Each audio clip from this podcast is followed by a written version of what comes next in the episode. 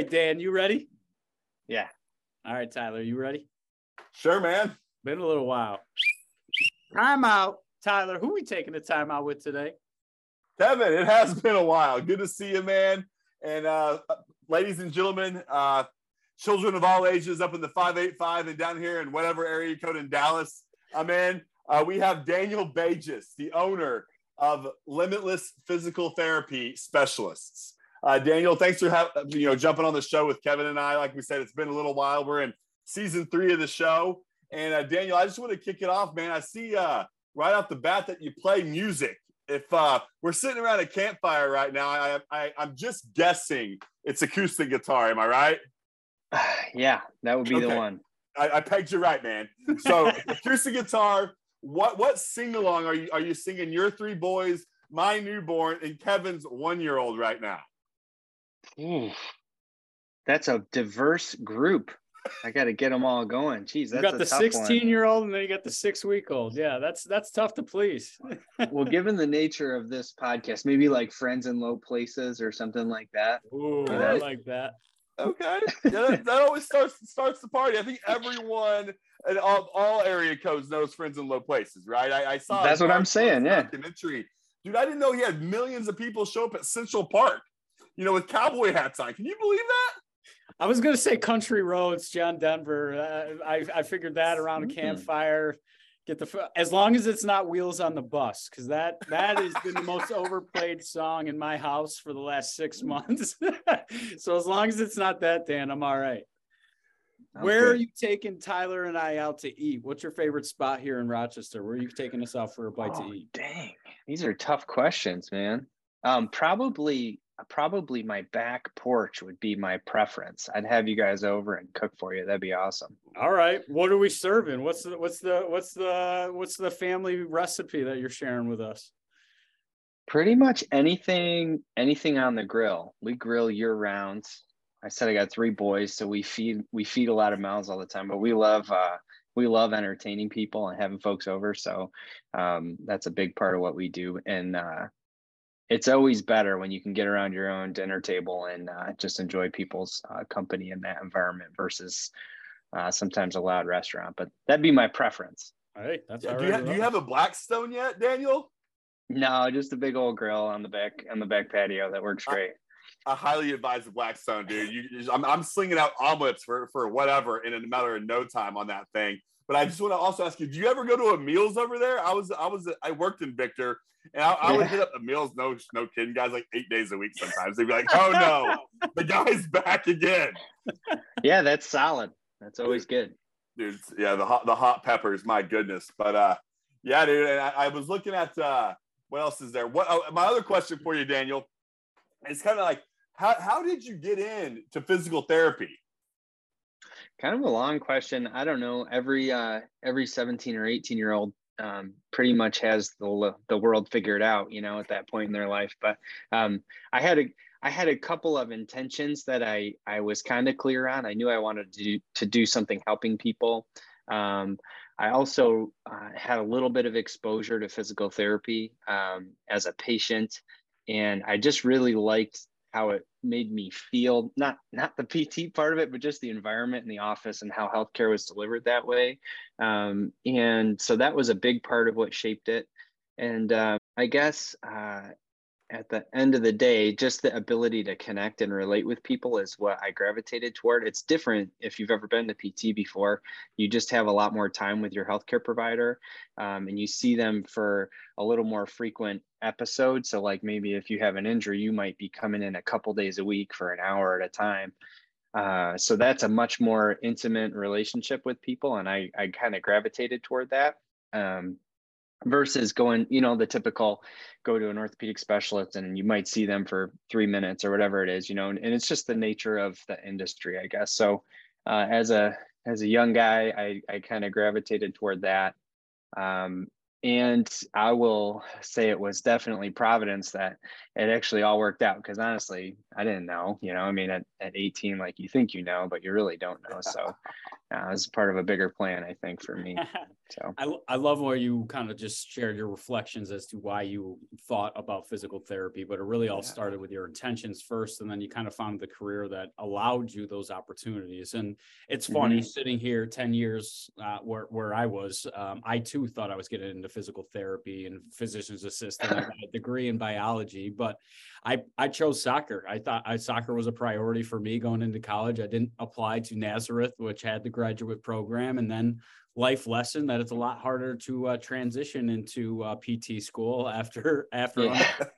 yeah, So here I am. I've been in sales and now consulting for for a long time, but my intentions are very similar to you, and that's always encouraging, enabling, and empowering others, building that relationship, and that's what I loved about healthcare too. I had over a thousand patient contact hours, but what you spoke of was why I liked PT the most because it was like the only Mhm. spot where you really could build a, and establish a relationship, like a bond. And to your point, they walked in broken, and then you got to see them over time heal and get better, and what that did for their life, um, and how rewarding that was. So I, that is so cool to just hear you say. And I just have to ask because this is probably kind of factored into how you now lead others. You talked about the social connection, getting people and friends and family around your table without all the distractions. What have you learned as leader from a leadership perspective? Are these same intentions are the same intentions that you're holding from a leadership perspective as well? Yeah, it's a great, great question. Um, I talk a lot about values. Um, that's a big thing for our organization. But for me personally, one of my um, most important values is the idea of people thriving or thriving people. And um, I always thought it extremely ironic that we were in healthcare and the number one issue in healthcare from an employee standpoint is burnout, right? So we take care of people, but we can't take care of people. Um, isn't that kind of ironic? So um, that's really what has shaped my desire and a lot of the culture in our organization is is that main value. So i really believe that if people are thriving um, they can take better care of our patients right and our customers. So um, trying to create an environment where that happens and look for opportunities to move people toward toward thriving rather than the other way where we're moving them toward burnout right? Um, so that's probably the biggest intention behind how how I lead um, or why I do what I do now as a business owner. And what's your definition of thriving? Just out of curiosity, like if you had to say this individual or I'm thriving, what buckets are what buckets are you prioritizing? So to me, it means uh, that there's an intentional effort on that person's um, an intentional effort from that person to self-reflect kind of take their own temperature, so to speak, and and be intentional about doing the things that do fill their bucket. So self-care is a big piece of that. Self-reflection is a big piece of that. You can look at the different domains of any human, right? So there's there's a lot of different ways we could think about that. But for instance, if um, physical fitness is an important uh, part of who you are and you're neglecting that because of something else, then are you practicing some kind of self-reflection to stop, say, hey, am I addressing this thing that's really important to me? And if not, what do I need to do to make it happen? Just as an example. I love it. Thank you. Dude, love it. Love it, Daniel. I'm glad we ran into you this this morning, afternoon, man.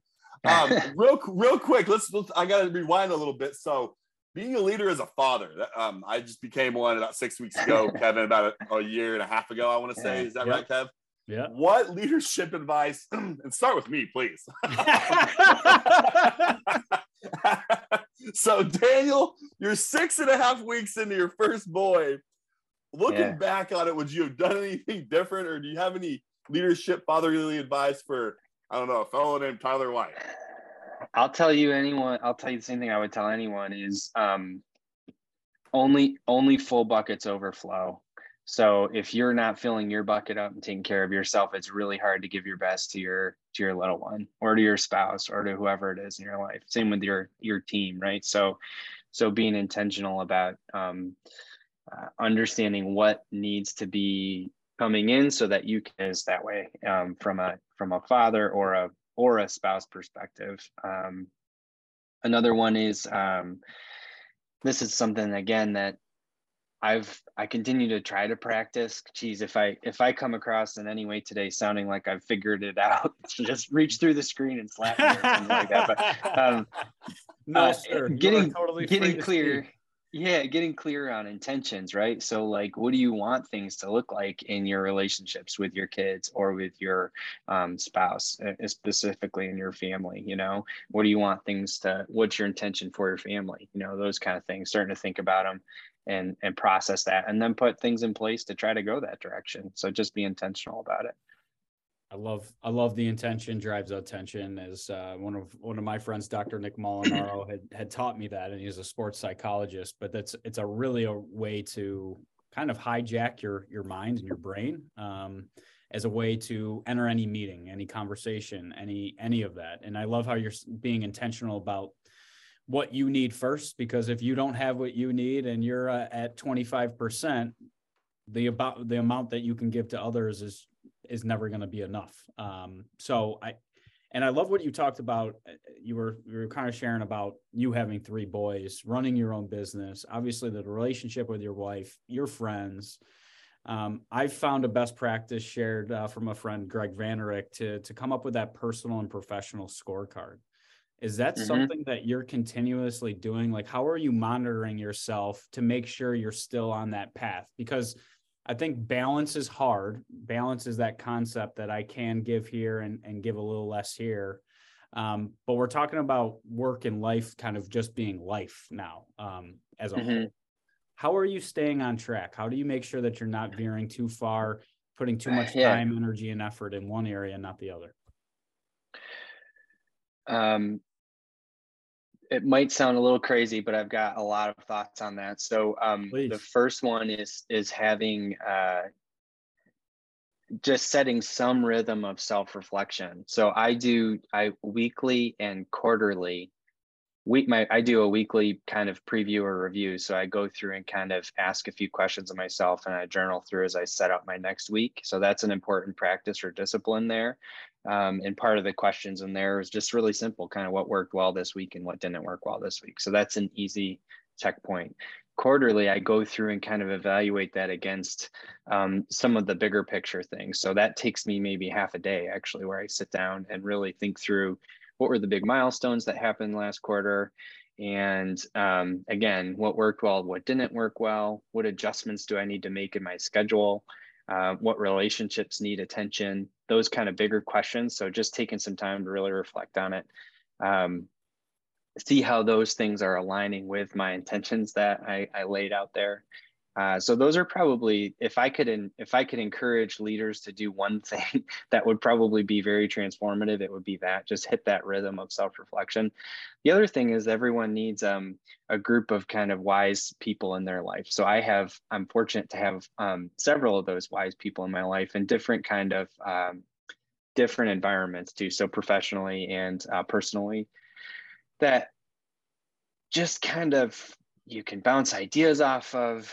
They know you well enough to know if you're off or if things aren't going well. Um, particularly my wife is is excellent at um, at that with me. You know, she's able to kind of see through everything and just um, she can kind of usually hit the nail right on the head for me with what's going on before I do a lot of times. So so those are Isn't good. That amazing. Those are good checkpoints. Uh, yeah, yeah.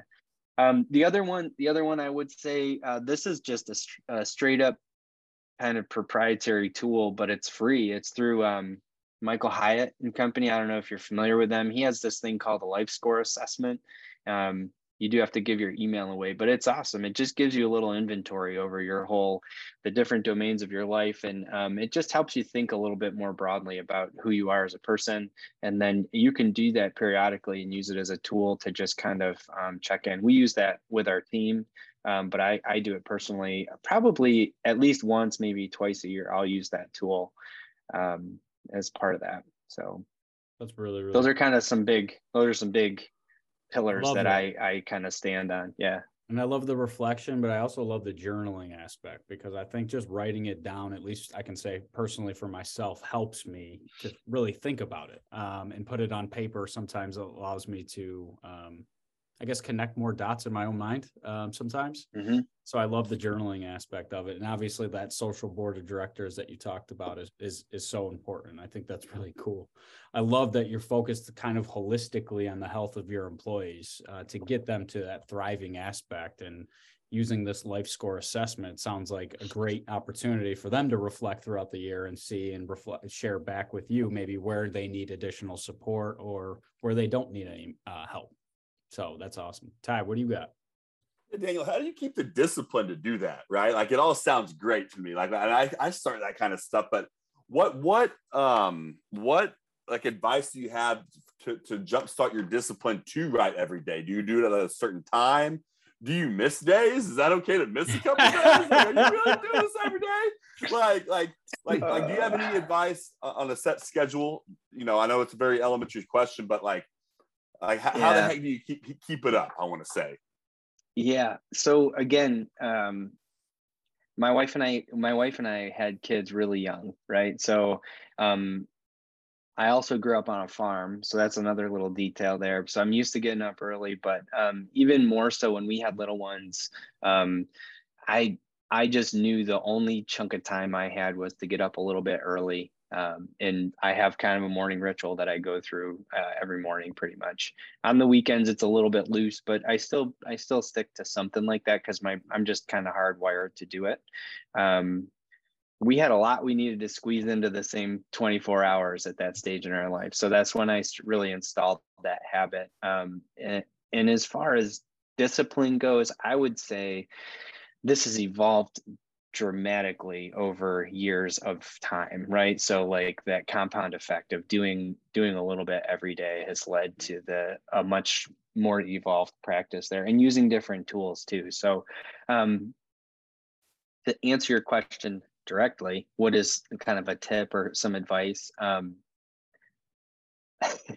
really probably sketching out um, looking at your looking at your days in your week and trying to design a, a week that you can fit that into somewhere. So if you can automate your week somehow so you have blocks of time throughout the week that you know you can fit that in even if it's 20 minutes you know that's really not a high investment of time. Mm-hmm. um, and that is usually what it would take you know? You sit down and you can start with some there's lots of great resources out there now for journals and or day planners that have prompts in them there's a ton of them out there um, but again it starts with intention. So if you want to if you want to grow as a human um, or there's a certain thing that you want to address that's a great a great way to do it. You can't do it if you're on autopilot. You have to kind of stop and and think and have um, some direction that way so and I love what you just said right at the end is almost staying in the moment because I, I think that we tend to go into autopilot and I was just having a debate on, on time right? Because right now in the six week old uh, daughter of Tyler's and the 18 month old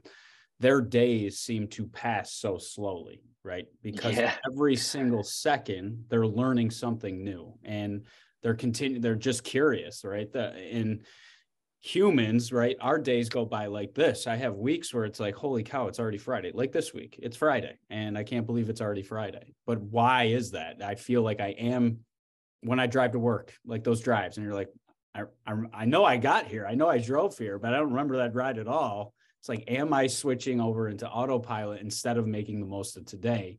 And it sounds like you're very intentional of making the most out of each minute, each hour, each each day um, to ensure that you're kind of filling your bucket in all these various categories.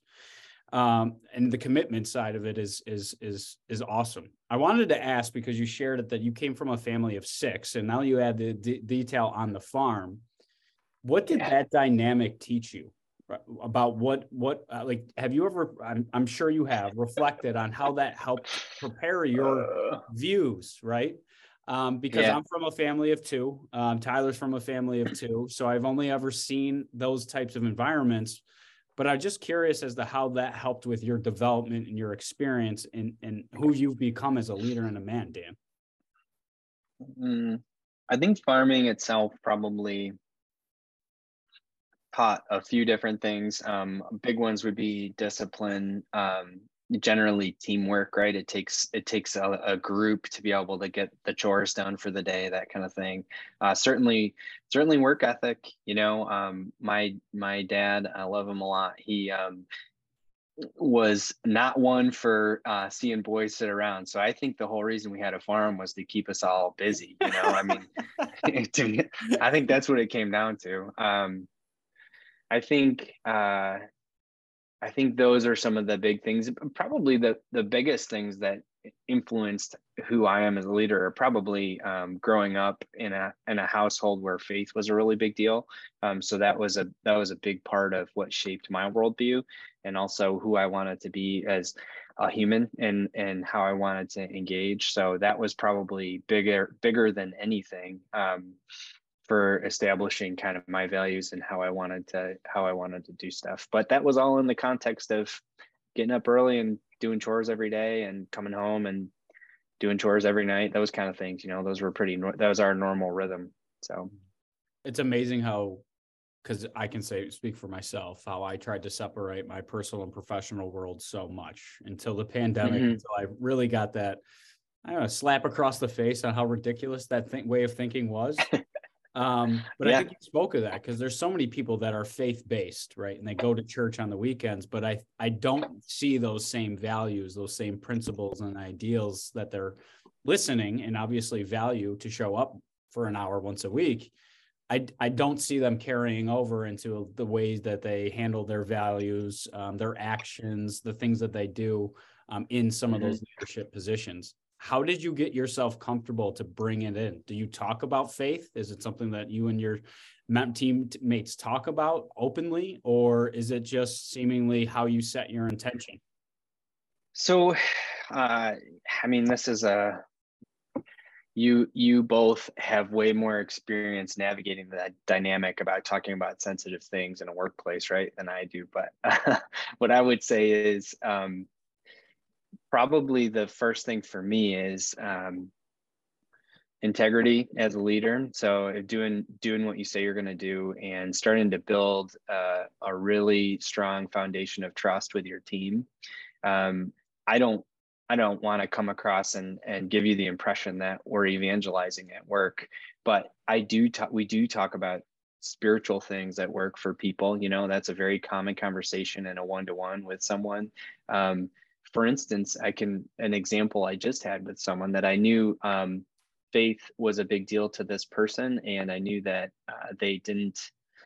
Um, they weren't addressing that. That wasn't that was some was something that they weren't doing, and you know I knew they weren't doing well at work. And I asked the question. I said, "Well, you know, I know we've talked about this before that this is a big deal for you, and and what are you doing to address that in your life outside of work? You know?" And so uh, I had the strength of relationship first to be able to ask that kind of question. And so there's nothing um, other than time and integrity and and saying what you're going to do and then following through with it and just over time building those relationships that allow you to have those conversations with people um, but to that's part of my intention as a leader right going back to that same thing is to be able to have people move toward thriving, right? And so if you see that big hole in someone's life, being able to speak a little truth into that is yeah. pretty powerful. It's pretty like cool, you said, actually. Yeah, like you said, that takes that trust. But I I hear what you're doing is really humanizing that experience, that relationship, and and your vulnerability to talk openly about emotional topics allows you to form those strong bonds and relationships where you can share that feedback and it's not taken almost as criticism you know and that people get defensive. Yeah. it comes from a place of love. I, I, I, that's awesome dan. And we have people we have people of different faith backgrounds in our in our organization who are who do talk about it and mm-hmm. even in a group setting. So it's not it's just the fact that it's who it's part of who they are mm-hmm. right? And so why why wouldn't we want that to be why wouldn't we want to know that you know? That if it's important to you it should be important to the team. So that's something that we would we definitely encourage uh, for everyone Dude, love it dan and i was going to ask you man you said you seem very uh at peace and, and you, you seem like you're exactly where you need to be man I, I i feel that from you but i wanted to ask you what are the things that still challenge you today and uh and fears. Do you have any? Do you have any fears or challenges that you're working on mm. currently? Yes, so many, all the time, all the time. So, um, yeah, so probably one of the big things is um, this thought just came. Uh, I don't even know uh, who just I'm trying to think of where this came to me, but someone's shared with me the idea um, that failure is being successful at the wrong things. Um, so I've been thinking a lot about that and the directions that we're going in our company. And um, we're still small enough. We have a team of 27 now, but that's still small enough that um, all of the decisions tend to affect everyone in the team, you know? So thinking, trying to think about what that looks like if we're successful at the wrong things for the team and and for myself personally um uh fear i'm trying to think of fears or challenges um i think a challenge that i feel compelled to address all the time is um what what value am i delivering to my team um and trying to hold myself accountable to that standard um because it's different, right? I've shifted away from patient care at this point, and I'm really my team my team are my patients so um, making sure that uh, it's easy to see at the end of the week if i saw x number of patients and, and did a great job with that that's easy. But now um, trying to measure the health of the team and make sure that um, our business is sound and um, those kind of things making sure that as a as a ceo or a leader i'm I'm delivering that value and um, also moving the whole organization in a positive direction. You know, those kind of things. So those are those are daunting at times if you kind of sit back and think about them too much. You know, but um, those would be those would be some of the bigger challenges I'm thinking of right now. That's where, yeah. Where do you, where do you start your evaluation process there? Right, like like like when you you know 27 people that's a lot of people to me man. That's uh that's yeah, enough yeah. for me. Yeah. um yeah. where, where do you start? Like like to, to get kind of a pulse on on the you know the spirit of your squad over there. Spirit of the squad i love that. I'm gonna i'm gonna steal that. I'm gonna take that and run with it. Um so uh great question. I I try to um, it's a blessing and a curse for me but one of the things i'm i've i'm good at gifted at i would i would say just naturally was the ability to pick up on what's going on in people. So one of the things i do as a habit is uh, a couple days a week in each office i just make a point of connecting with each person. Um, and it might just be a hey tyler what's up man? How you doing and in about three seconds looking at your face i can usually tell if you're good or bad. So that's i might be wrong you know sometimes but a lot of times you get a good read on people that way pretty quick. Um, it, we have a rhythm of checking in um, so we do a leadership team meeting and then different departments have meetings and and we do a section of those meetings that's just kind of checking in on people um, we share wins together. So there's interactions where where you get if you, you just pay attention to what's going on with your team right? So that's a good one. Those are good metrics for me um because when people share their wins with the team we do that in every meeting pretty much. Uh the you can tell what's kind of going on what's top of mind for people. So that's pretty cool. Um i'm kind of crazy too about uh, the quality of care that we're delivering um, and again, that's the outflowing of people doing well personally. It's hard to consistently deliver at a high level um, the way we want people to if if you're not taking good care of yourself. So if you're showing up to work spent, um, it, it's going to show because we really we really do want people to perform at a high level.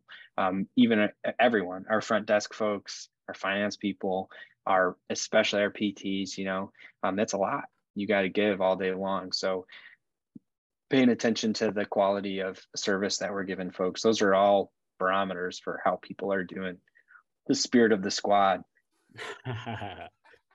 I just have to say uh, what you had said about how you have started to view your peers, your employees, let's say um, coworkers, as patients, because I think that just mindset all kidding aside, but that mindset, right? What is a patient? Um, you as a therapist, you have to ask questions. How does this feel? What does this look like? How are you doing here? When you do this, what mm-hmm. what happens next? Um, and I, I would be willing to to step out on a ledge and say that you're probably asking your teams a lot of good questions to really gauge where they're at in their life. How happy and how satisfied are they? What are their challenges?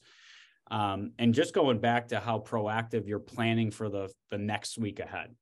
Because you know there's going to be disruptions you know there's going to be interruptions you know there there's things that could potentially throw off that schedule but you're mm-hmm. almost prepared because you've planned. Um, and you can be a little bit more agile and nimble within those environments once you're planning for that week. So i love that. How have you stayed um, how have you stayed comfortable with change? Um, you mentioned how you've needed to change how the business has changed. Change is scary for a lot of people. How have you gotten yourself comfortable with change and your team comfortable with the changes that you're making probably from what you're listening as to what their needs truly are? Yeah that's a that's a constant a constant thing right? Actually just this week um i challenged myself uh covid is really what helped nail this lesson down. But this week in particular there was an idea um that I was I was shifting in the wrong direction personally around this thing. And I realized that I was holding that idea really tightly rather than kind of holding it open-handedly. And when I did that I was becoming kind of emotionally attached to it or it was you know too too much so that I couldn't see it clearly and it was a little thing but but covid really really hammered us with that lesson right our our vision just got totally flipped around. So, um, one of the things we've talked a lot about with our team is intentionally holding your values and trying to live your values out, but taking ideas or destinations and try to hold them open handedly, right? Um, so, uh, actually paying attention to and being aware of what your values are, really live those out, and then uh, take that idea that we were hold that we had out there and be open to seeing that change. Um, that's actually straight from uh, uh, Adam Grant, I believe, is where that idea came from. Just the idea of if we're linking, if we're linking an outcome to our identity, it's really hard to change that. Uh, if that outcome changes, it's really hard to roll with that change mm-hmm. because it's kind of this big existential question about who we are. And that, that was um, yeah, that's from the book Think Again, Adam Grant. I don't want to take credit for that idea as if it were my own. well, I just, um, I, but that anybody that that's how we, that's how you roll with change. That's how you roll with change. I love is that. the, yeah, the reality that um, you have to kind of unlink who you are as a person with with an outcome. Um, yeah. And so that's been, it's again, it's one of those things that says easy hard, right? Because there are things that you're really committed to and you want to see happen, but all of a sudden it's like man, that's totally different. And so, um, yeah, that's that's a big that's a big way um, to do it. And then again, I'll I'll bring it back to faith, right? So, um, who I am as a person is um, uh, hugely shaped by by that my faith in the idea of um, there being God and God being in control and um, having a plan for us. So those are those are kind of some promises that I really stand try to stand on, you know, but it, it's it sure is a a pretty normal occurrence where I catch myself kind of cl- clinging on to these ideas, and then all of a sudden it's different, and I have to be able to pivot from that. So those are really those are really difficult, but that's how. I think it's just what you're speaking of, and just to reflect is human nature. If it's our idea, we're going to be a little bit more emotionally attached to it. But those that listen to this podcast, uh, uh, uh, Audible, um, you uh, did the hand open and a fist, right? And I, I loved how you showed that um, graphically because it, it's the difference between a, a, fist and an open palm, right? An open palm is welcoming to perspectives to gain multiple insights.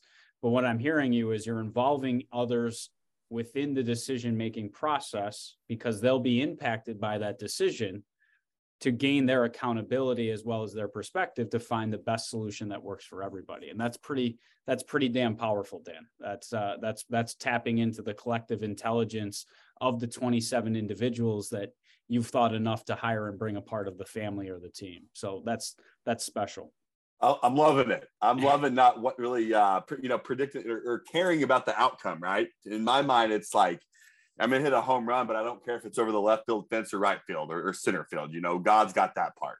I'll trot around the bases, score, help my team out, whatever it is, and but but just letting letting go of, of the outcome is what I kind of heard there, Dan. Um, and I'm going to check out Think again, man. That might be that might get me thinking too much, which is uh, which is always a disaster. But um, I, would really like to check that out. And you seem like a, a man of experience, Dan. Like everything we've asked you, you haven't really gone. I mean, sure you went to this this one book you had it this whole time of like 45 minutes, but it's almost been. this was what happened last week. This is what happened yesterday, and I think that's the best way we can tell the story of you know straight you know straight experience and I'm thinking I need to get a be a part of this 5 a.m. club. Do you really find value in the? What time do you wake up in the morning? Oh, uh, it it varies. But, um, yeah, it's yeah. like, do you really want to know? yeah, probably be probably around quarter of five is pretty normal. Um, I set my alarm for five, but it, it doesn't usually go off, so I usually turn it off and I, I get out of bed. So, and are you again? It's guy? just kind of hard. Oh yeah, a couple cups. Okay. the, I, couple, I, gotta know. A couple cups things. in the morning. Yeah, okay. no, I have a couple cups of coffee. That is, uh, yeah, that's that's the time to shine, I guess. Uh, it's quiet. My kids are asleep. My wife's usually asleep, and uh, we'll I can I can spend some time just doing that, being um, going through that kind of morning ritual that I have. So, do you find finding time for yourself and making space for for that that time, giving yourself the ability to self reflect is key and, and really carving out that time?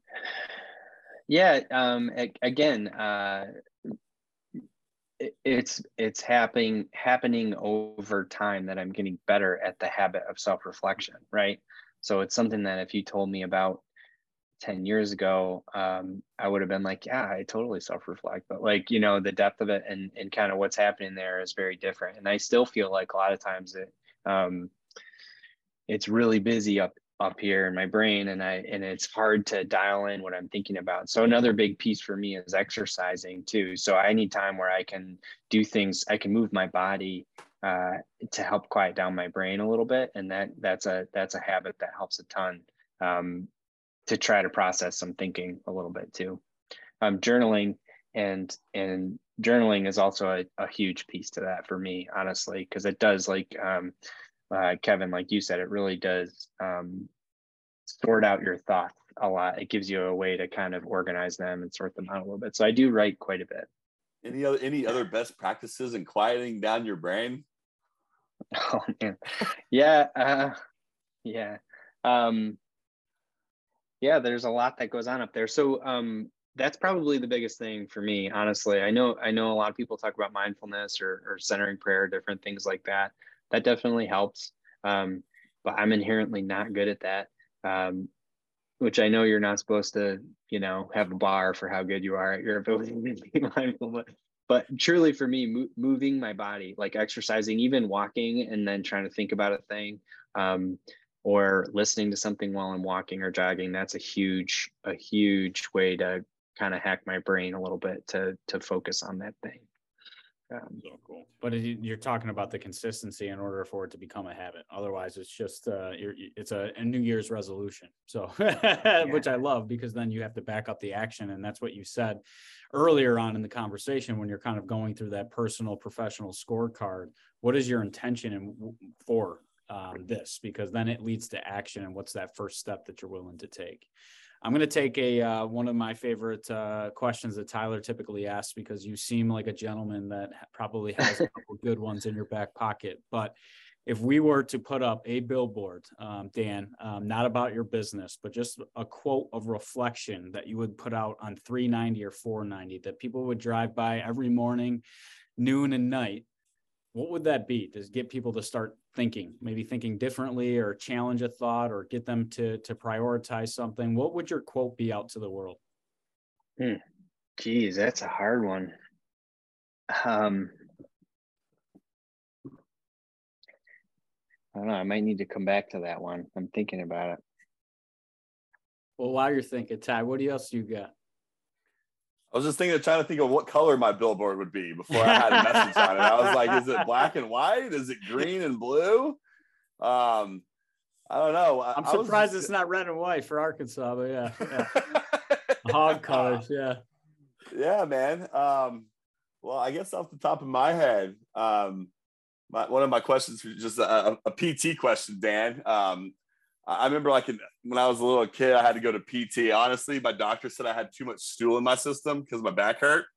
Um, and that, yeah, no, this is our Arkansas doctors, by the way. And um, but but I was always thinking like they gave me a notebook, right, of like some like put your knee to your shoulder and all this stuff, like just you know loosening up the buttocks and the the hammies to let you know uh, alleviate your lower back a little bit.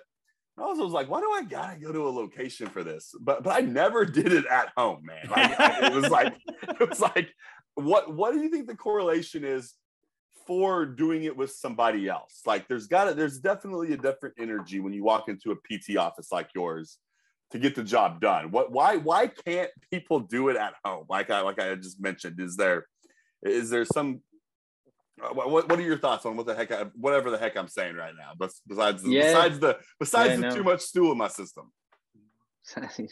You're full of it, brother. Yeah. um, so you know, there's a lot of research out about why people get better and don't get better in healthcare generally. Um, uh, one of the big things is uh, the human connection, right? So, so physical touch and the human connection are both um, super important predictors of if people are going to improve or not. Um, another one that's a mind blower is um, a patient's belief in getting better uh, dramatically influences getting better, believe it or not. So, uh, your how strongly you believe in a given treatment or a given um, prescription from a physician uh, is uh, it can be like as much as 30% of the efficacy of the treatment is based on the patient's belief in that treatment which is a game changer right so wow. so if your doctor if your doctor tells you you need to go do xyz thing that probably makes a big difference but um, the caring connection makes a huge difference um, i personally think one of the biggest predictors is um, the community aspect of it. So when you walk into an office and you see a bunch of people getting better and winning doing that, that's a huge benefit for folks. Um, those are probably all variables. How about just account like accountability that they, you know what I mean? Because I, I need that. Typically. Yeah. I, I am yeah I'm, no I'm a I, packed animal, right? I I some I ask yeah. Tyler sometimes to push me over that ledge. Like I can take myself all the way up there, but sometimes I just need that friendly nudge and and and and, yeah. and then spread, you know, the the wings.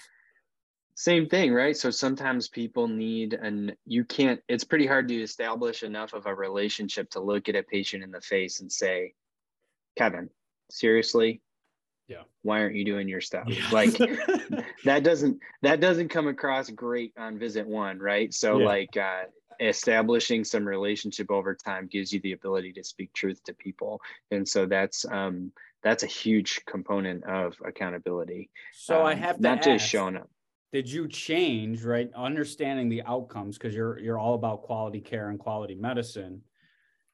Today right i go to a doctor i get title shy right or or uh, uh, um, by his by his or hers title right and experience.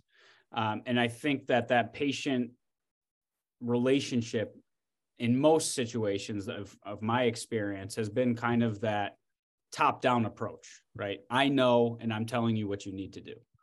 Um, mm-hmm. But if, if I don't same similar to how you're making changes within your own business if i'm not consulted and talked through and it now becomes my idea and i believe in what you're telling me mm-hmm. it seems like we almost need to to start to transition how that relationship is with with the the doctor and the patient or the nurse and the patient to become more consultative so then they believe in their progress?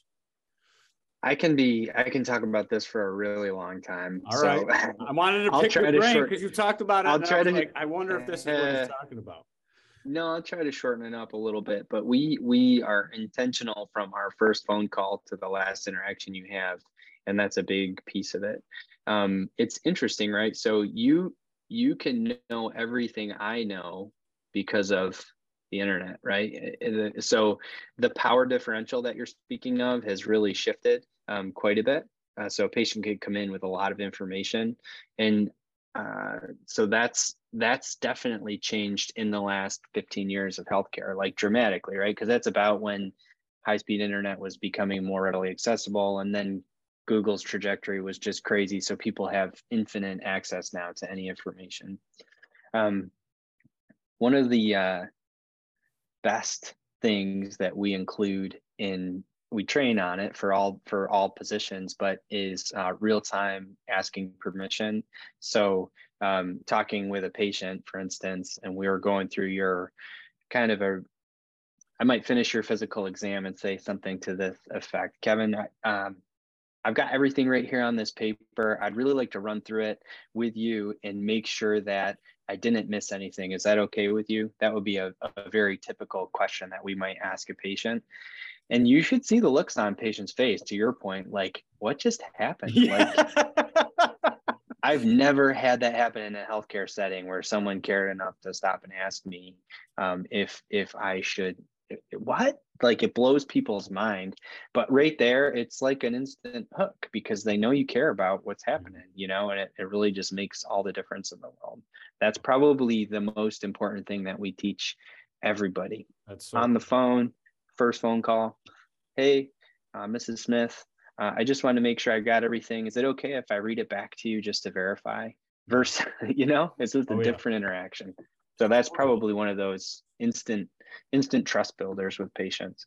I love that. I love the whole approach, eh, and and obviously you taking out on some of those additional insights from from the mm-hmm. industry and starting to apply the development of your own team to fix the problem.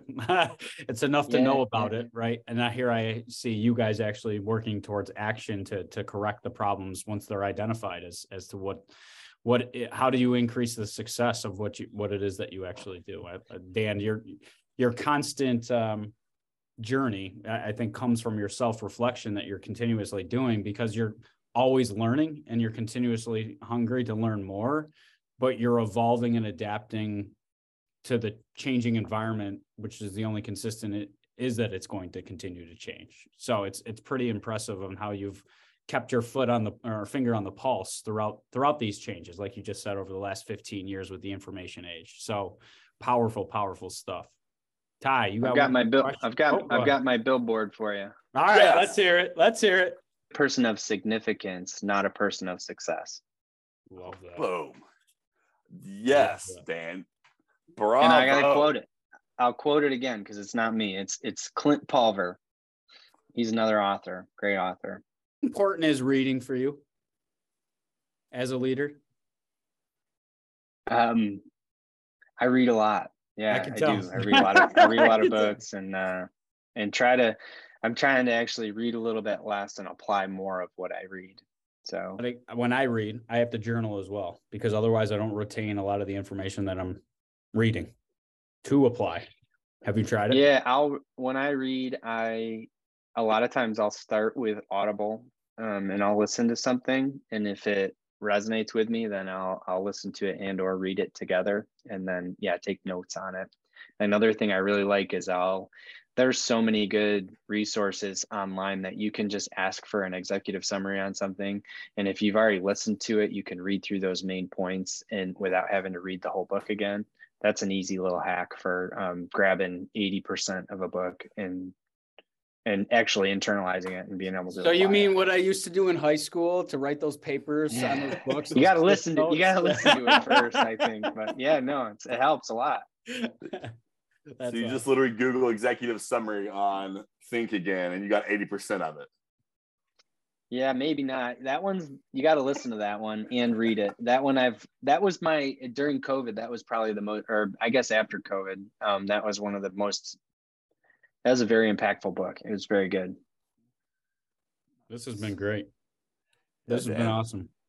Dan, I just want to say thank you. Uh, you randomly accepted, thanks to Kate here at my office, uh, an opportunity to come on our show. You had no idea what you were walking into, I don't think, but uh, we're so appreciative of honestly just sharing your perspective and being vulnerable uh, with us today, sharing some of the insights and takeaways and things that other leaders can maybe start to apply to to to I think level out. I think uh, managers and leaders are burning themselves out as well because they're trying to figure out how to how to properly evolve to to the needs of of today's society. So just thank you so much for your leadership, not only for your company but uh, also here in Rochester because those 27 people probably know 10 other people minimally, and you just grew your impact rather uh, rather than the your personal success. So that's awesome.